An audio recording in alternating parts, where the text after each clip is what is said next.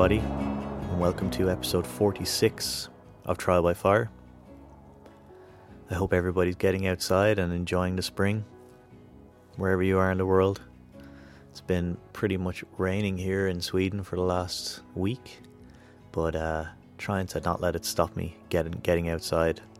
Um, I'll be departing these shores very soon, so trying to get in as much of the, um, I suppose, the nature here as much as I can before I leave. And I suppose when this episode comes out, I'll have already left. Um, so I will be in Finland at that stage. Um, but you know, it's it's look it's it's looking looking. Uh, I'm looking forward to to finally getting on the road. There's been a lot of packing, a lot of logistics, a lot of planning, and and trying to tie up all the loose ends before I get moving. And then, of course, I'm still working with clients and still producing this podcast and things. So pretty non-stop right now but you know I, I, I do enjoy that process as well. Like to keep busy. Um, my guest today is a man named Trustin Timber. If you're not familiar with his work I highly recommend you check out his YouTube channel. Um, that's Trustin Timber not Justin Timberlake. Um, and uh, he's a really cool guy um, from Canada. He and his wife build these beautiful log cabins out in the wilderness. They are um, canoe enthusiasts, outdoors people, builders. Um, and he, kind of like myself, had a, a, very different life. Not too long ago, he was a someone who worked in commercial photography and fashion in, I believe, New York. I think he said, and a couple of other places around the world, and just decided to take a bit of a U-turn with his life and just really change things up. And now he lives a pretty simple life out in the woods, just enjoying nature and, and building cabins and things like that. So, super interesting guy. We talked a little bit about that process. We talk a little bit about the importance of failure. We talk about uh, some, we nerd out on some camping gear. Uh, there's lots of stuff in there. So, I really hope you guys enjoy this interview. Before I let you go, I want to just thank the people who have um, donated on our Patreon page, um, which is now up and live and running. Um, any bit that you guys can help to contribute towards um, getting this podcast out is so helpful to me. Um, obviously, there's a lot of time spent on these, um, interviewing, editing, researching, and all that kind of stuff, the website and, and things. So, thank you so much um, for the people who have already uh, contributed to the podcast. It's really, really grateful for that. And if you are interested in contributing um, and signing up to our Patreon, there is going to be a reward system there, of course. So there's going to be merchandise, there's going to be exclusive uh, content. Um, you'll have access to live Q and A sessions with a either myself or myself and a guest, where you can call in live on the show and ask your questions, um, and that will be recorded as well, of course. So there's there's going to be lots of perks to being a member of our Patreon. So again, um, patreon.com slash uh, trial by fire podcast. Okay, so enjoy the episode, and um, I'd love to hear from you guys. Any feedback that you have, any thoughts, um, is always welcome. Um, and until next time, I will talk to you soon and enjoy this. Bye bye. All right, Trustin Timber, how are you, sir? It's a f- pleasure to finally get you on this podcast. How are you keeping? I'm doing well, man. How are you? I'm doing really well, man. It's it's it's been a long time coming to get you on here, so I'm really happy to uh, finally uh, hear your voice on in my earphones. What uh, what are you up to today? looks like you're out in the woods. I I am. Yeah, I'm just at uh, the cabin build site, and I've uh, I've got a few smoky fires going here because the block flies decided to show up yesterday, and uh, they were buzzing around, but I managed to eliminate them. So hopefully there's no buzzing in the microphone. I think I've got them pretty much uh, dealt with. It's always uh, temperamental doing recordings outside, isn't it? If there isn't airplanes, there's bugs. If there isn't bugs, there's uh, you know, there's always Wind. something. Yeah, yeah, exactly. There's always yeah. something going on. But you have been uh, you've been building that your cabin for a while now, and I believe you kind of went uh, you kind of took a little break from it for a while, didn't you? And then, but you seem to be back up and running on that. Is it the same cabin that you were building that uh, big structure, uh, the big kind of platform for a couple of what maybe six yeah. months ago? Yeah, I never took a break from building. I just took a break from making YouTube videos because, okay. um, well, so in the wintertime is when I harvest the logs. So mm-hmm. I started harvesting the logs in 2018 and you know it's a it's a slow, hard process. And uh, so yeah, we started cutting some logs in 2018, and then again in 2019. The last summer, I started building the platform, and that was kind of just my intention was to build a platform because I knew I didn't have enough logs to finish the cabin yet. And you do want to a fell in the wintertime when there's the least amount of moisture in the log because uh, although it is easier to peel the bark if you fell them in the summertime, uh, the logs tend to turn much more gray. There's a lot more moisture in them, so the wood's not as strong. And uh, so, yeah, so I, I do my felling in the wintertime, and it's just, it's kind of boring content. I come out here, I cut down a few trees, I peel them, and that's my day. So I haven't been making YouTube videos about that.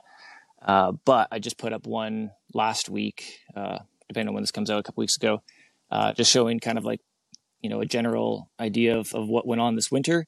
And now I'm back in full swing, building again, and uh, should have you know weekly videos every second week, just kind of keep people up to date with the progress. And uh, also, this winter was a lot of time designing. I'm I'm completely designing this cabin from scratch. It's um, just my my nature to try to always do things differently. I never like to do things the way they've been done before. It just doesn't really inspire me. So uh, it's easy when you build a piece of furniture, you just kind of figure it out as you go. But when it comes to a structure, uh, that needs to be safe for people. Uh, you got to put a lot more effort into that design process and, and force forcing yourself to think differently and what can I do differently or what what can I what can I do with my resources that uh, allow me some different you know room to grow and, and bring something new to the world. So yeah, it's been a lot of design process as well. Yeah, that's really cool, man. And it's one thing that I, I kind of did want to ask you about, like where your um, where your uh, construction skills came from. Because I know, I mean, as far as I'm aware, you, you studied graphic design, if I'm correct, if I'm correct, visual communications. You got um, it. Well, you did your research. I got to do my research, man. Yeah. Um, where did the when did the kind of um, the the woodwork and the timber framing and stuff come in? Because, dude, you, like it's you must be doing that your whole life with it on the on the background because it's it's a serious skill that you have over there. It's it's pretty impressive to watch. Where did that yeah, come no, from? No, well, I grew up on a farm, uh, and my closest neighbor was like five kilometers away, and I really didn't have, uh, you know, much to, you know, I didn't really get to go play with other kids, so right. I was just left to entertain myself, and so I built a lot of tree forts, um, and then I got into like you know you know you got your first bike and I tried to make bike ramps. And so you, you learn yeah. basic design principles. You know you can't just nail a two by four into a piece of plywood and call it a ramp. You know it'll snap on you. So you start to learn basic structural design. And and then I got into skateboarding. And so I was just building uh, things to just you know fun boxes to skateboard with. But we never we never I never went to the store to buy materials. So we we had this farm and we had a bunch of old buildings and it was full of old stuff and doors and pieces of metal. And so I would just go rummaging through these buildings and barns and you know drag out a door and a piece of angle iron and just you know have it out in the middle of the yard so that when my dad came home uh, you know I'd ask him can I use this and well yeah sure, right. whatever. I would just kind of like you know, it forced me to be creative because I and I didn't yeah. have much for tools. I you know, I, if I found a piece of iron, I didn't have any way to cut it. I didn't have really any tools. I didn't have like even a circular saw or anything, so I'd have to build everything in the dimensions that I found it. And yeah, you just kind of learned. And I, you know, I don't know. I didn't think that was anything special. just out of necessity. It was like work with what you got. And so yeah, that was it. I just uh, I've always been trying to build stuff, but not with any skill or you know anything other than just like trying to make something that I wanted. And then when we bought our house in 2013, my wife had shown me a picture that was on Pinterest uh, of these nice, like thick wood shelves. And so I went to the box store and I, you know, quickly realized like, yeah, I'm not going to get wood that looks good to make these shelves at a box store. And so I started asking uh, a neighbor who had built his own timber frame house, you know, where do I get nice wood to build some shelves? And so he told me a mill, which I later on eventually started going to, but he he said, you know, I've got some cutoffs from my house. If you'd like to come over, I can give you some old beams.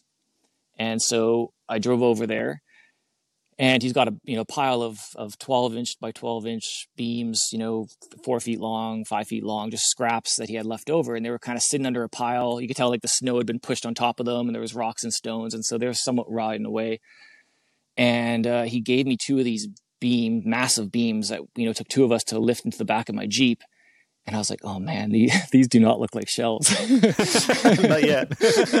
like I'm used to finding something and then making it work in the way that it is, right? Yeah, yeah. And yeah. I was kind of embarrassed. Like this guy's a really great craftsman. Uh, yeah. He builds stuff for a living. He, he, you know, he builds stores and stuff like that. And uh, and so as I'm about to drive away, I just said to him like, "How do I cut these?" right. And yeah, yeah, yeah. So this is 2000, yeah, 2014. So I haven't been wow. doing this that long. Wow, that's um, a huge leap, said, man. He said, "I don't know. Do you have a chainsaw?" And I was like, "Yeah, I got a chainsaw." so I, I got home, and the next day I just drew a line down the center of these beams and just free-handed it with the chainsaw. And it was rough, but uh, I had another friend who he was a magician and he built some like magician uh, like tables and stuff like that. And so he had some hand tools. So I called him and I said, okay, I, I cut these, this beam in half. How do I smooth it out? So he's like, okay, I'll come over. I'll bring some hand planes. And so he brought over some hand planes. And that was basically the beginning, a chainsaw and a hand plane. And I realized I can take any piece of wood, make it whatever size I need it and smooth it out. And, and it just kind of opened up a whole new world. I was like, wow, this is fun. Like, and I just got addicted. So I started making stuff wow. for the house. Yeah, I mean, it is. It's such an addiction. I mean, the only thing that I can compare to because I, I, don't have uh, woodworking skills, but I would do like some car like wood carving when it comes to like spoons and, and things like that. And yeah, like your first one is rough. Your first of anything is always rough. You know what I mean? But you mm. got to make your first in order to make your hundredth, as they say. Um, and just teach, teaching yourself and learning along the yeah. way and making mistakes and you know that's the that's the addictive, fun nature of it. Um, I have I have the type of personality where I can't just like look at something and think, oh, that's cool.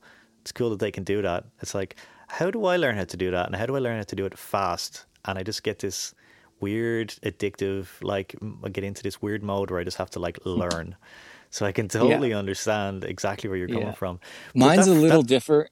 Mine's mine's like I, I see something and you, like you said you want to learn how to do it fast i say yeah. how can i do it different i don't care how long it takes right right right because uh, yeah. i'm not i'm not uh, yeah i'm not motivated by speed for some reason i just uh, because i i really enjoy the process you know it's something that i mm-hmm. preach mm. enjoy the process and as soon as i'm not enjoying it then i stop doing it because i'm doing this all for fun this is ultimately yeah. enter, you know my my hobby so um, so i make sure that i'm having fun and en- enjoying it yeah yeah, no, it's interesting, and that little anecdote that you uh, kind of spoke about there about building the shelves, it, it, almost encapsulates three. I mean, you mentioned that you kind of live by these three life lessons: we that simplicity, creativity, and community. Mm-hmm. And I guess in some ways, that story uh, kind of encapsulates all three of those things. You know, the creative drive to create something, the simplicity of having a few tools around, and you know, kind of cherry not cherry picking, but like just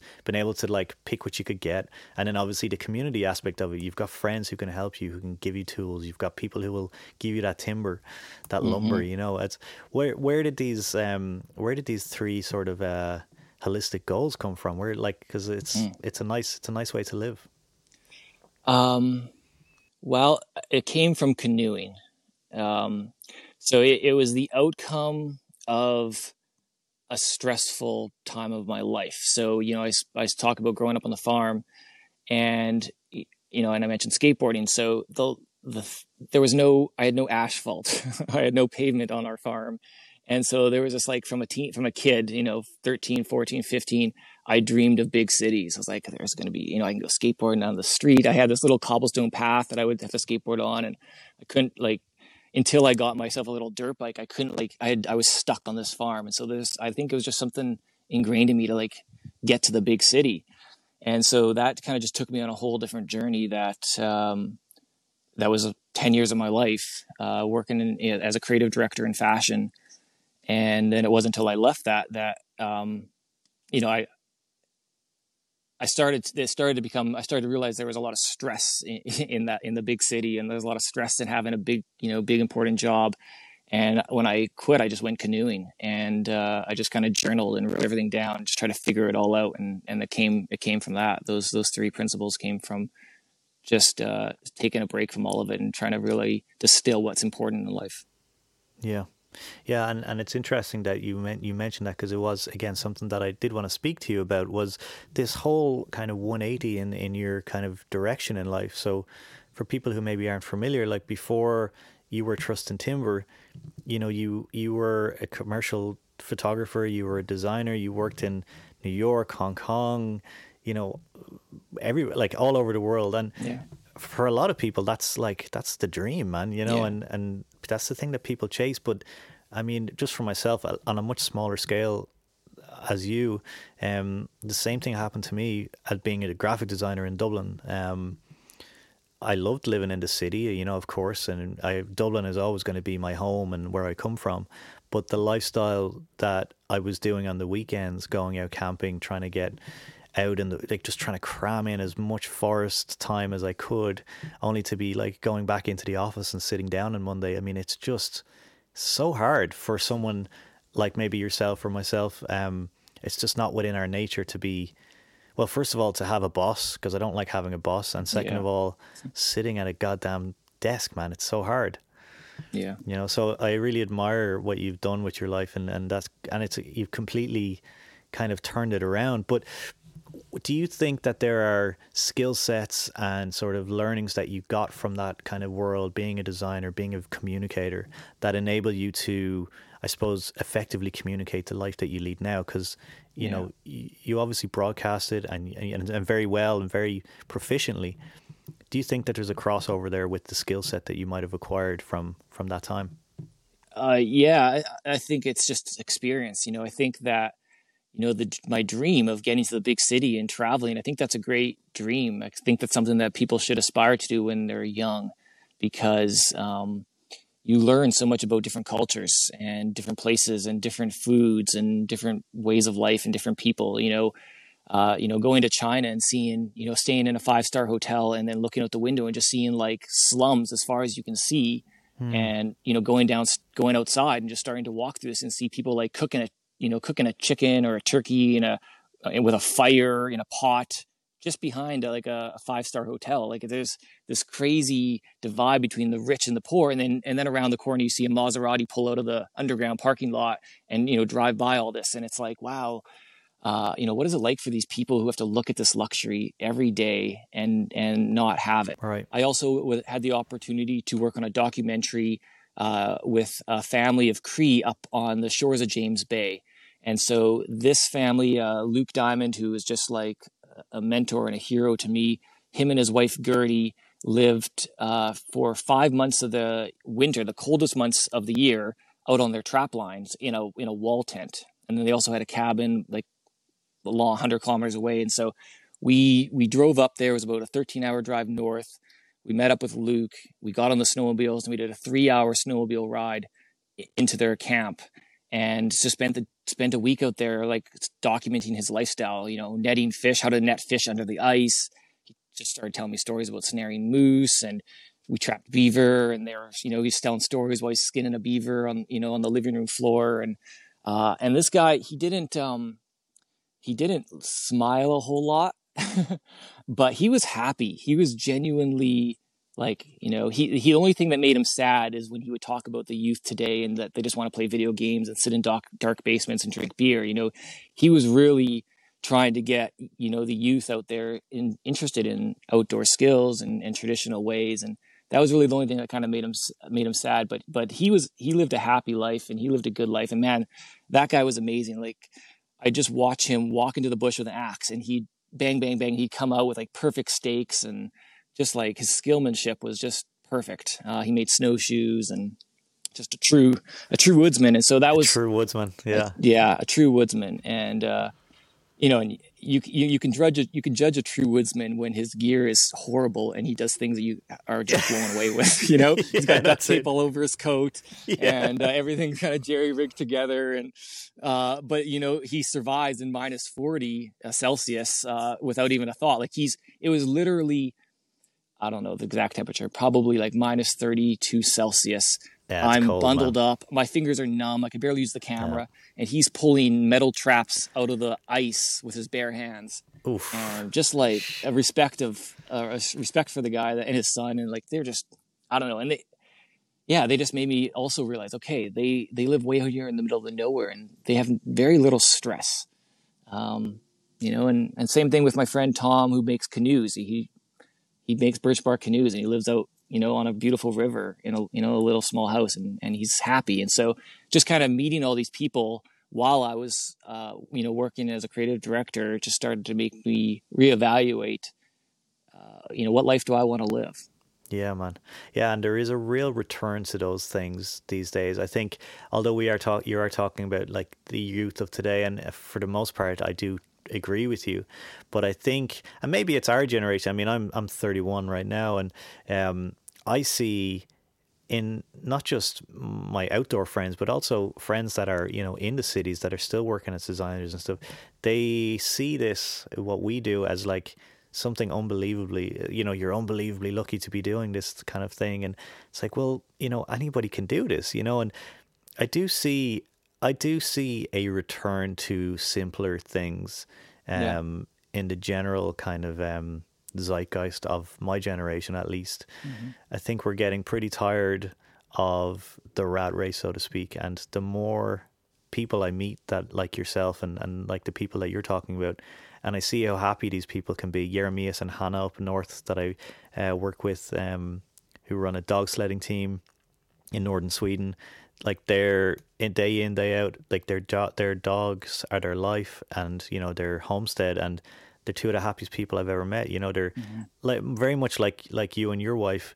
Um, they work together. They built they built this company together, and they you know they're best friends, they're teammates, and they're work buddies, and it's mm-hmm. a really beautiful relationship, and I actually it's something I wanted to ask you about because you and you and your wife like you do a lot of work together, and it's it's really mm-hmm. cool to see that. Was that um did that just kind of fall into place, or was that like a conscious like I want to you want to do this with me? Yeah, let's you know what where what was the conversation around that? Like, do you want to stop not live in New York anymore and go live out here with me? uh, uh, you know, everybody thinks that I dragged her out into the woods, but right. uh, it was it was her. You know, right. Uh, even oh, yeah? our family. You know, they they always seem so sympathetic towards her. You know. Uh, your Cody's making you go camping again this she's weekend. She's fine. And, she looks um, like she's well capable.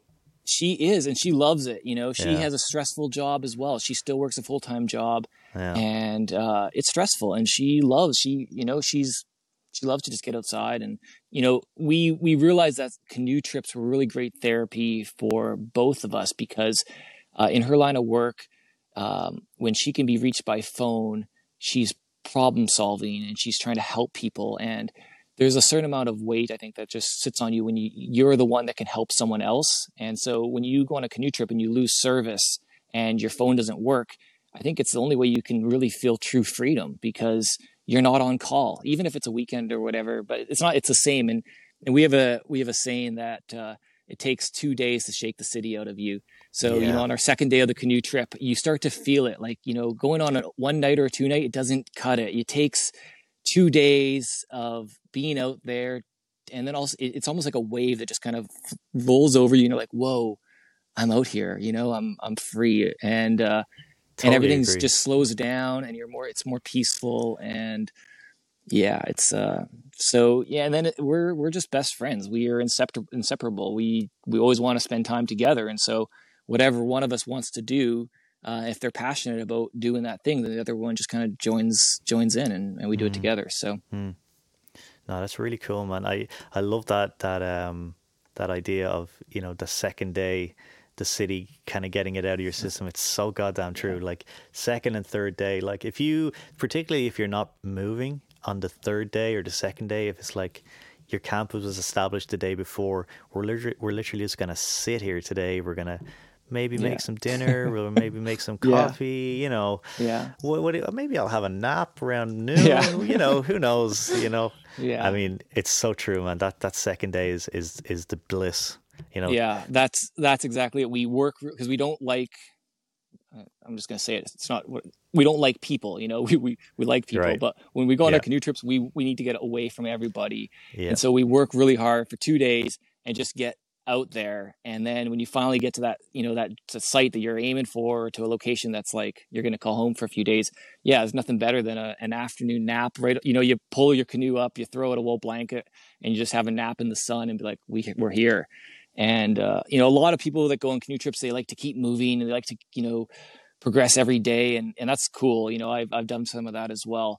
But when we go camping together, we we work really hard to get to a spot, and then we just chill out. We make it our home. We set up, you know, nice tarps and nice tent, and make everything cozy, and unpack the whole kitchen and all of our food, and we just uh, nice. uh, we settle in. We just enjoy it. Yeah. Yeah, it's so true. What kind of gear are you using these days? I mean, I, from what I can see in your videos and things like that, like you tend to keep quite an outdoor, uh, sorry, a, an old school kind of setup, some canvas gear, and you know you use your your Frost River backpacks and mm-hmm. things. Would that be your normal kind of pack out, or is that kind of more for the aesthetic niceties of of YouTube videos and things?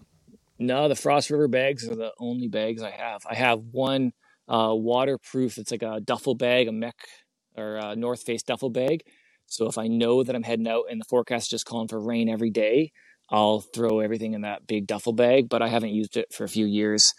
Uh, everything goes everything goes in the in the canvas packs in waterproof bags. So yeah, the, you know when you buy a, a, high quality waterproof bag, eventually it's gonna snag or hit a tree or rip or something like that. And with these canvas packs, even with canvas packs, you know they're heavy duty, but I do rip them. But you sew them up.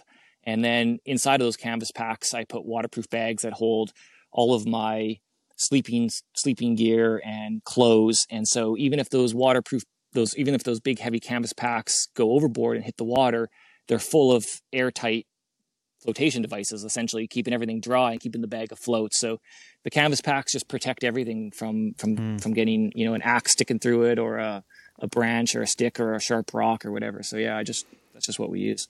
Yeah, I mean the old school stuff you really can't beat it. The only thing is weight, I suppose. But when you are, that's another beautiful advantage of canoeing.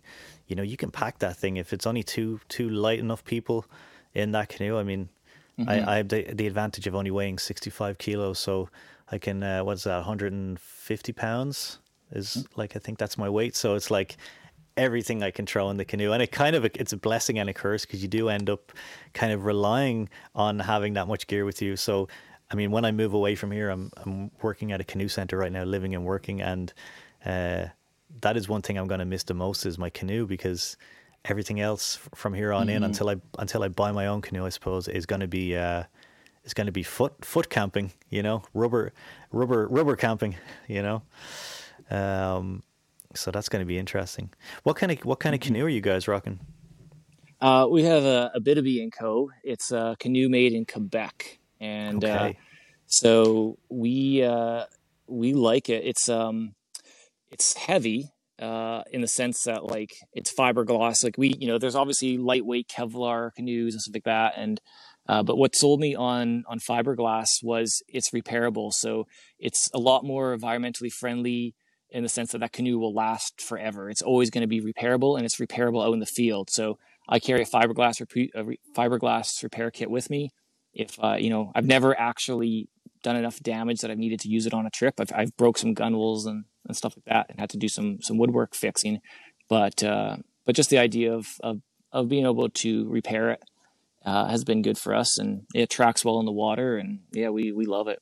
Actually, um, uh, yeah yeah we love it. I, I, should mention they gave it, you know, I, they gave it to us, uh, or it's a lease. So they're we're the one we had last year. They're taking back and they're giving us a new model this year and uh, so it's going to be similar. I'm not sure exactly what's what's different about the new one, but uh, but they make great canoes, and I don't know. I, I take an extra pride in in using Canadian things. You know, being a Canadian, if if there's a company that makes something in Canada, it's my top priority to yeah, of course, to use that stuff. You know.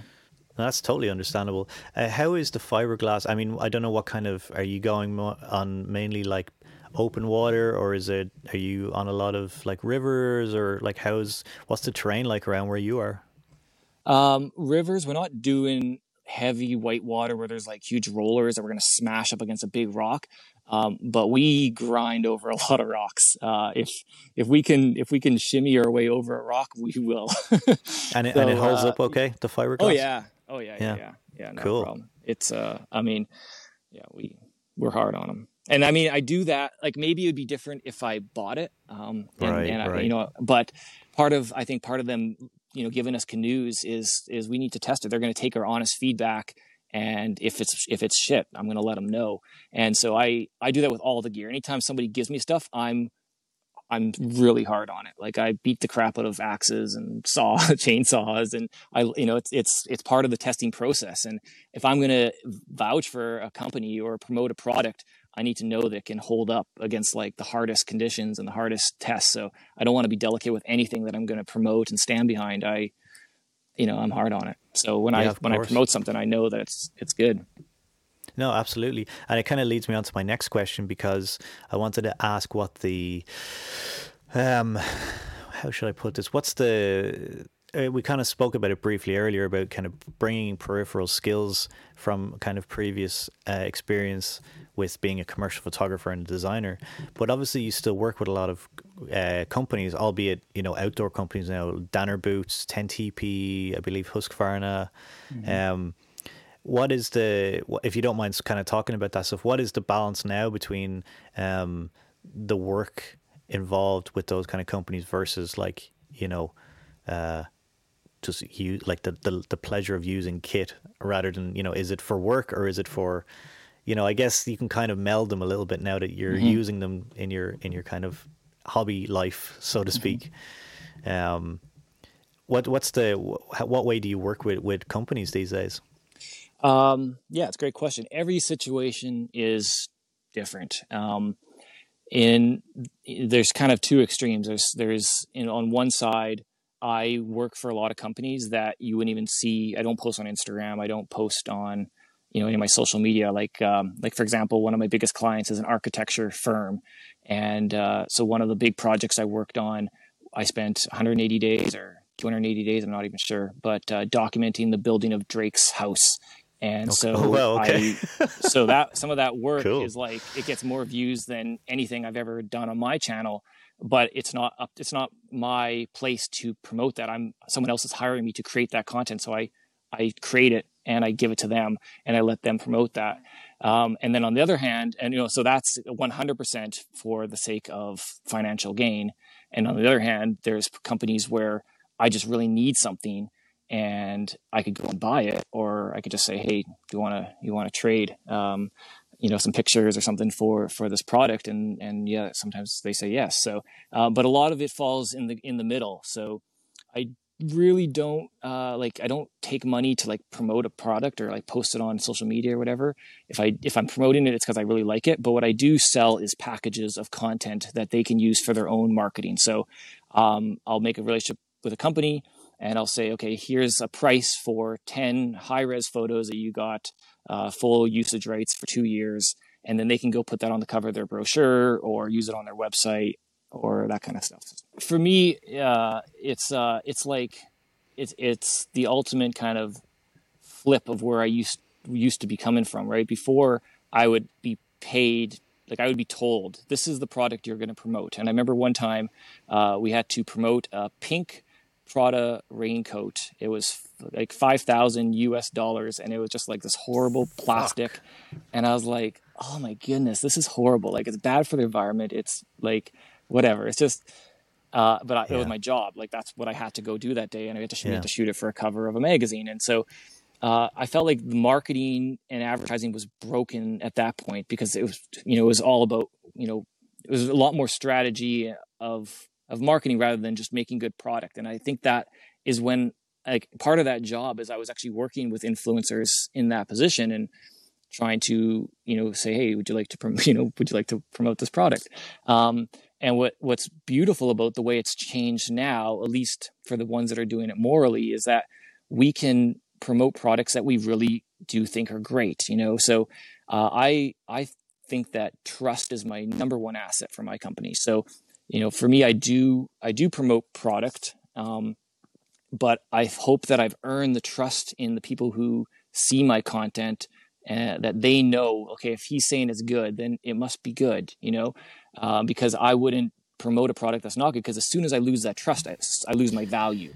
It's it's not just trust. It's for me, it's integrity. You know, it's like, oh, yeah. what are they wearing this week? What are they selling next week? What are you know? It's like clearly, uh, you know, you can jump ship to, to selling to yeah. the highest bidder, and that that's a it's a sad thing to see in in today's yeah. world. You know, but I think that's what. But it's okay. I, I mean, I, I think it's okay with social media because as long as you're a you know good consumer and you're find people that you can trust, uh, it's actually a great way to filter out the good product from the bad product because you're like, well, you know, these people use this on this canoe trip. They say it's good.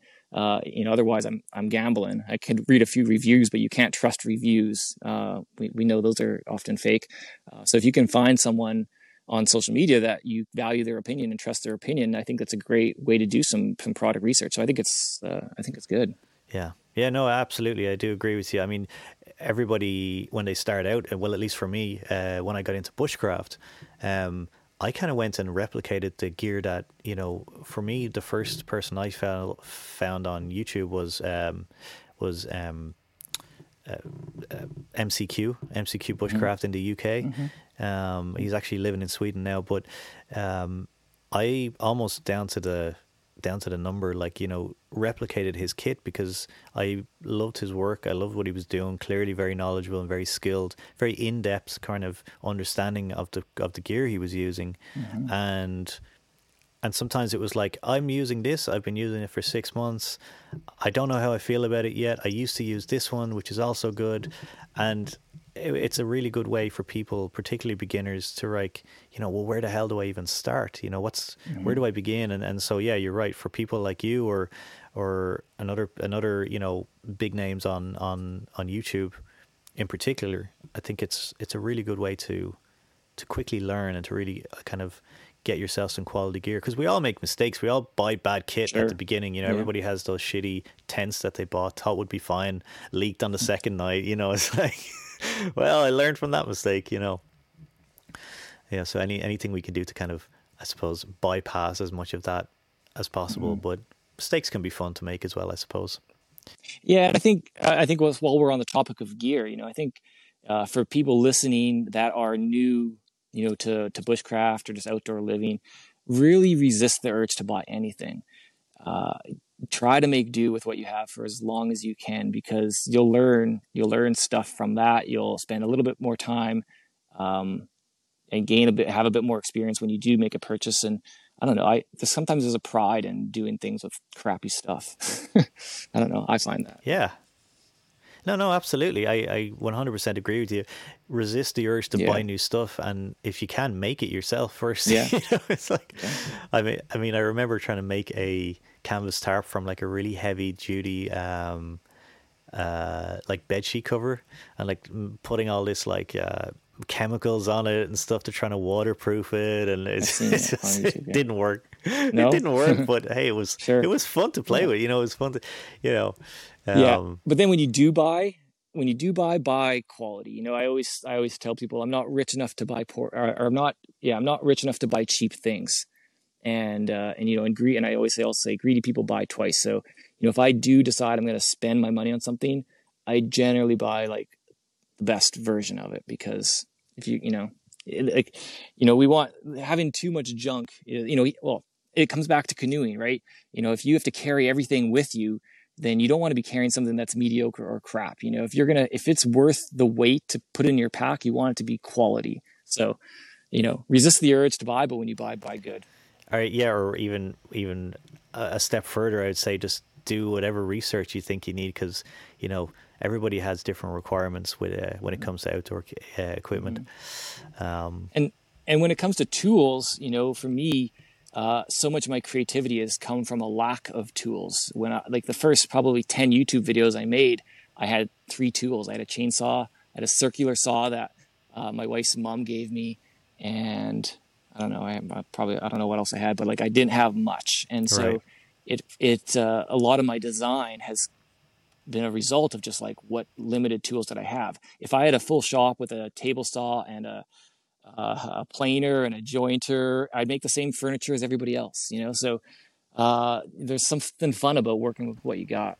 Absolutely, and working within those restrictions. And again, you coming from a visual communication background, I'm sure you're well aware of, you know, the the joy of being restricted to one font or one two colors or mm-hmm. particular mm-hmm. kind of formats. That was one thing that really allowed uh, that I didn't understand at the beginning in college when we were like I remember we did a project and it was a month long and we were all given randomly assigned quality fonts, uh, just one each um, and we had to spend the entire month just tracing that font with uh, like layout paper mm. and just redrawing like A, B, C, and like it felt so ridiculous at the time. But by the end of the of the end of the month, we all had to produce a, a poster to promote that uh, font or typeface, and I mean, it's amazing the the astounding quality that somebody can can produce when they are restricted to a few tools, um, mm-hmm. rather than having every color in the in the pencil case, so to speak. Yeah.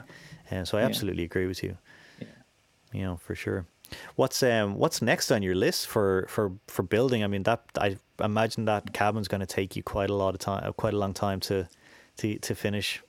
Yeah, it it will. yeah. Uh, well, the goal. Um, I I did a I did a uh, a schedule and I basically broke down like all the elements that need to happen to, to finish this before the snow falls. Hmm. And I, I said to my wife, I said, well, the good news is if I become a superhero, I can get this cabin done. right, right, right, right. um, it's like, but what if you don't become a superhero? Well, it's not not going to happen. Uh, I probably, you know, I probably could. You know, there's there's it's everything. Everything's a, a you know a scale, right? If I if I sacrificed my perfectionism, if I had a bunch of people helping me, um, if I you know changed, if I bought a bunch of lumber, you know, all, a lot of things like, you know, I could make, I could build a cabin. I could build a, if I build a, just a traditional log cabin, like a regular saddle notch style, I would, the cabin would be done already. Um, it's, it's these parameters that I set for myself that is, is why it takes a while, but that's, that, I mean, I'm not, I'm not desperate for a shelter. We have a house. I don't need to finish this cabin. I'm building this cabin for fun. As soon as I finish this cabin, then I got to start something new. So uh, that was kind of actually what, what got me. I've been I've been talking about building a cabin since like 2016.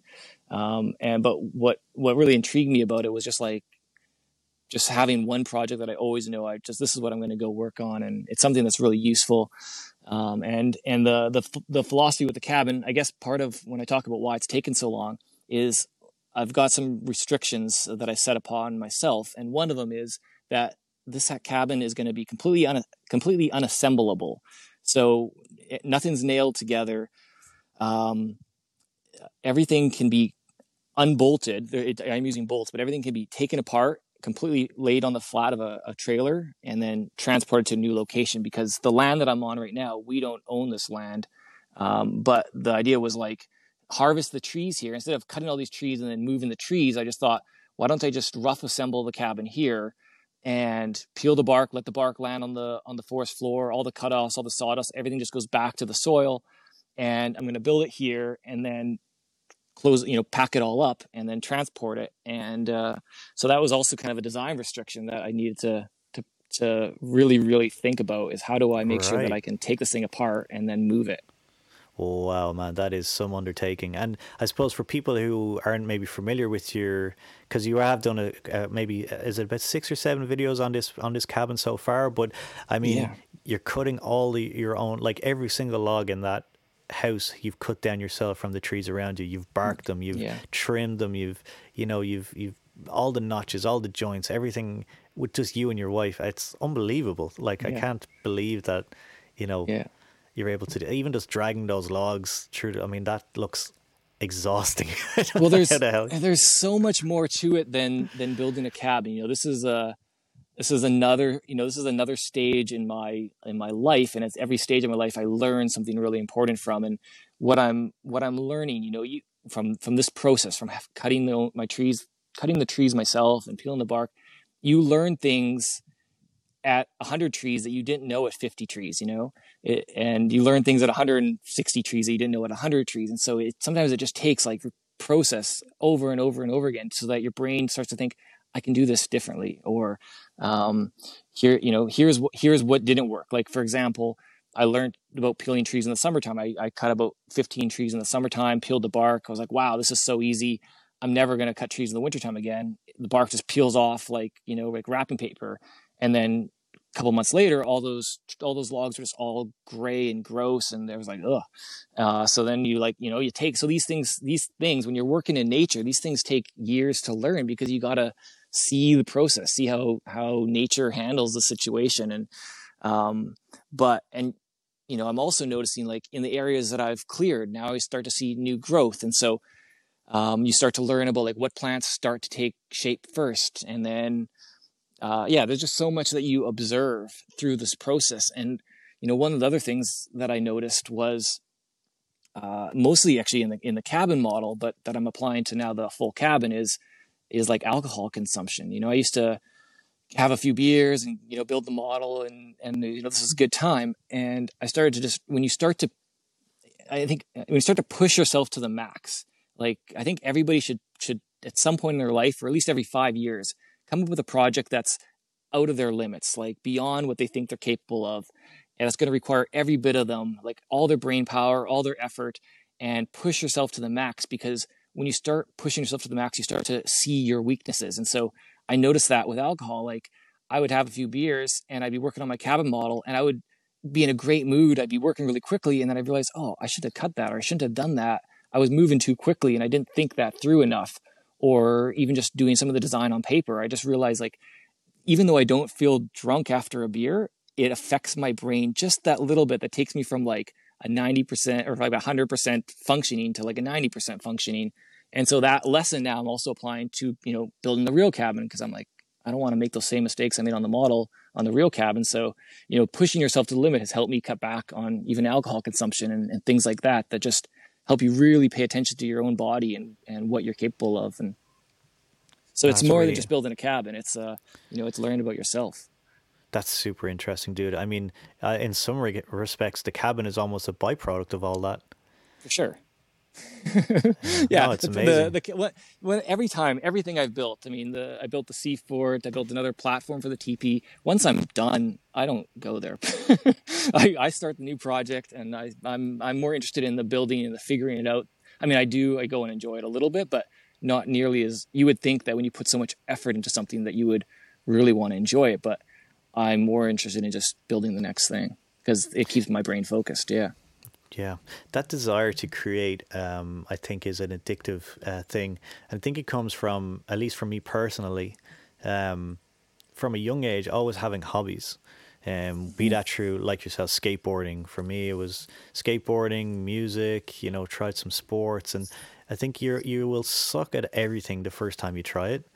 Mm-hmm. Um, but I think I think that's an important feeling to understand from a young age is when you pick up something, you're not going to be good at it, but that feeling or that thrill that when you when you do start to make a bit of progress, when there is some learning, when there is when you make some sort of leap, whatever however small or incremental that might be, the, the reward system in your brain when you get that feeling is so addictive that as an adult if you have been someone who has tried lots of different things as a kid and understood what it feels like to be shit at something at the beginning and then get slightly better at it or better, mm-hmm. um, then you do become that kind of person in your grown up life, um, wherein I'm like that as well. I mean, I'm obviously not building log cabins, but I always need to be making something. And as soon as it's made, it's like, okay, what's the, what's what's our next project? Mm-hmm. What's our next client? What's our next whatever?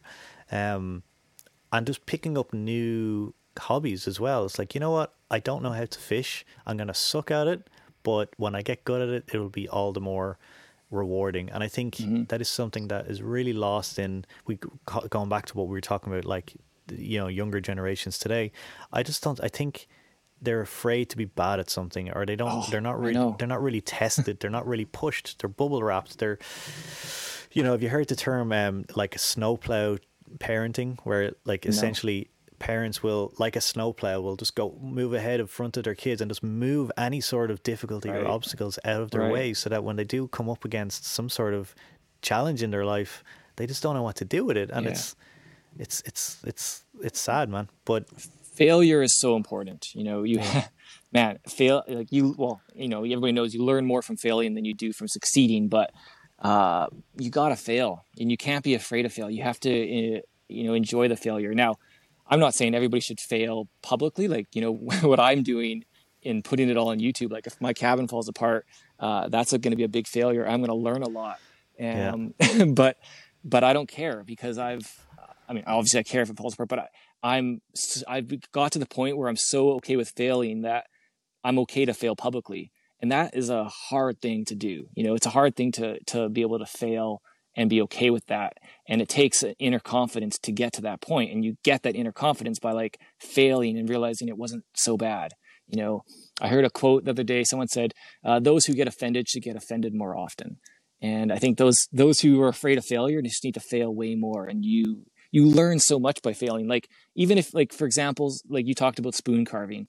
If you fail at a you fail at a spoon, you you just screw up on the grain, you go the wrong way. You learn something there about wood grain.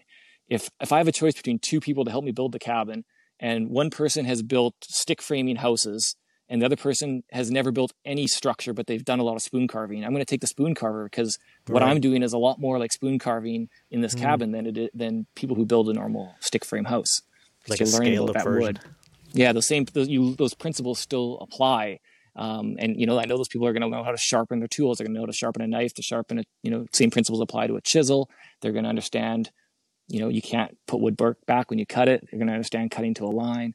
Uh, you know these these principles that you learn on smaller projects start to apply and so it's better to fail on those smaller things and then kind of work your way up into bigger failures.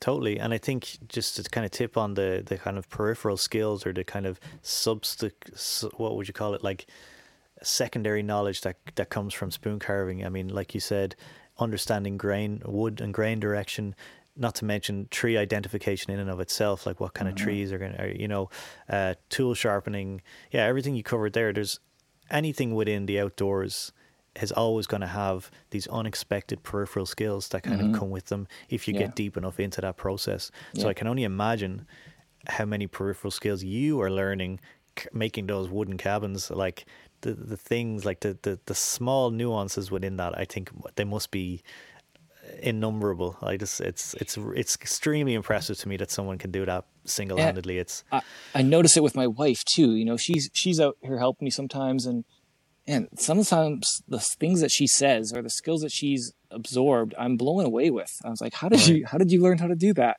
Right. I saw you do it, you know, or I, you know, you, you, or you know, I talk about things, or I talk about, you know, she hears my failures more than anybody, so she's learning the mistakes that I make along the way. You know, yeah. designing this cabin, I, you know, get all excited. I've got it all figured out. I know how my corners are going to come together, and then I realize, mm. oh, but that's not going to work for the windows, or you know, and you, I've just, I've had to, she's had to listen to me working through this whole process, and but she's she's absorbed it and she's learned from it, and she knows the terminology and and yeah, yeah. and she enjoys yeah. it.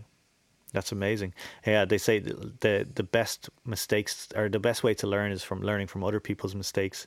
You saw your friend put his hand in that fire. It's like, oh, he got burned. I ain't gonna do that. Mm. I haven't so, I haven't absorbed that skill. I still have to learn everything from my own mistake. That's right. Just, okay.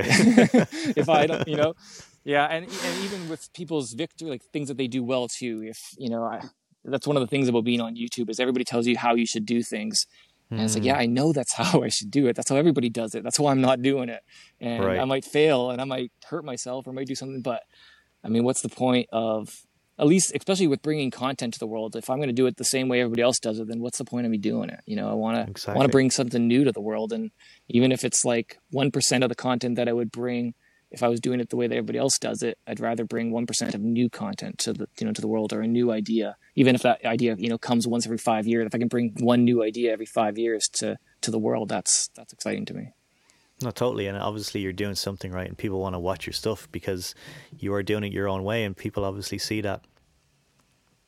You know, but uh, Trustin, you are a wild card, and. Uh, it's a pleasure to know you, and it's been really cool having you on the podcast. And I really appreciate you taking the time out of your schedule, man, to to have this conversation with me.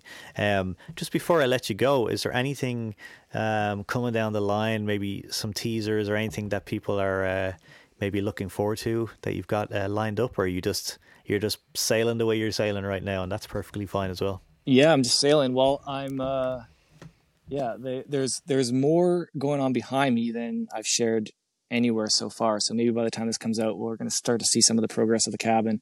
Um, and yeah, no, I'm I'm I'm excited. I'm really revealed. You know, it's or um, I'm yeah, I'm pumped. Let's just say say that things are things are coming together uh, better than I had hoped. You know, when you so so hopefully people enjoy it. Um, yeah, check me out on YouTube, Trustin Timber, and on Instagram, Trustin Timber. And uh, yeah, I guess my only uh, kind of closing words is, is uh, for people just to enjoy the process and try to find uh, find pleasure in, in the things that they do. Exactly. Enjoy the process. I like it, man.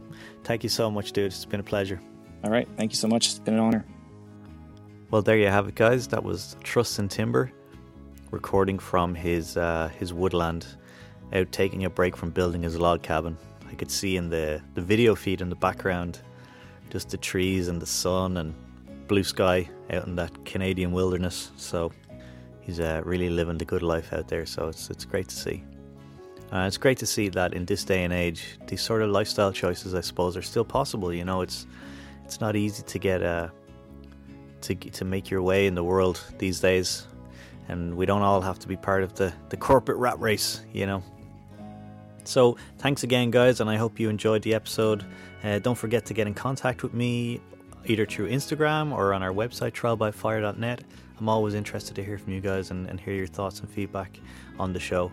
Um, and I hope you have a good couple of weeks and you're getting outside and you're enjoying that lovely weather that we're having. Take care, and I will talk to you guys very soon.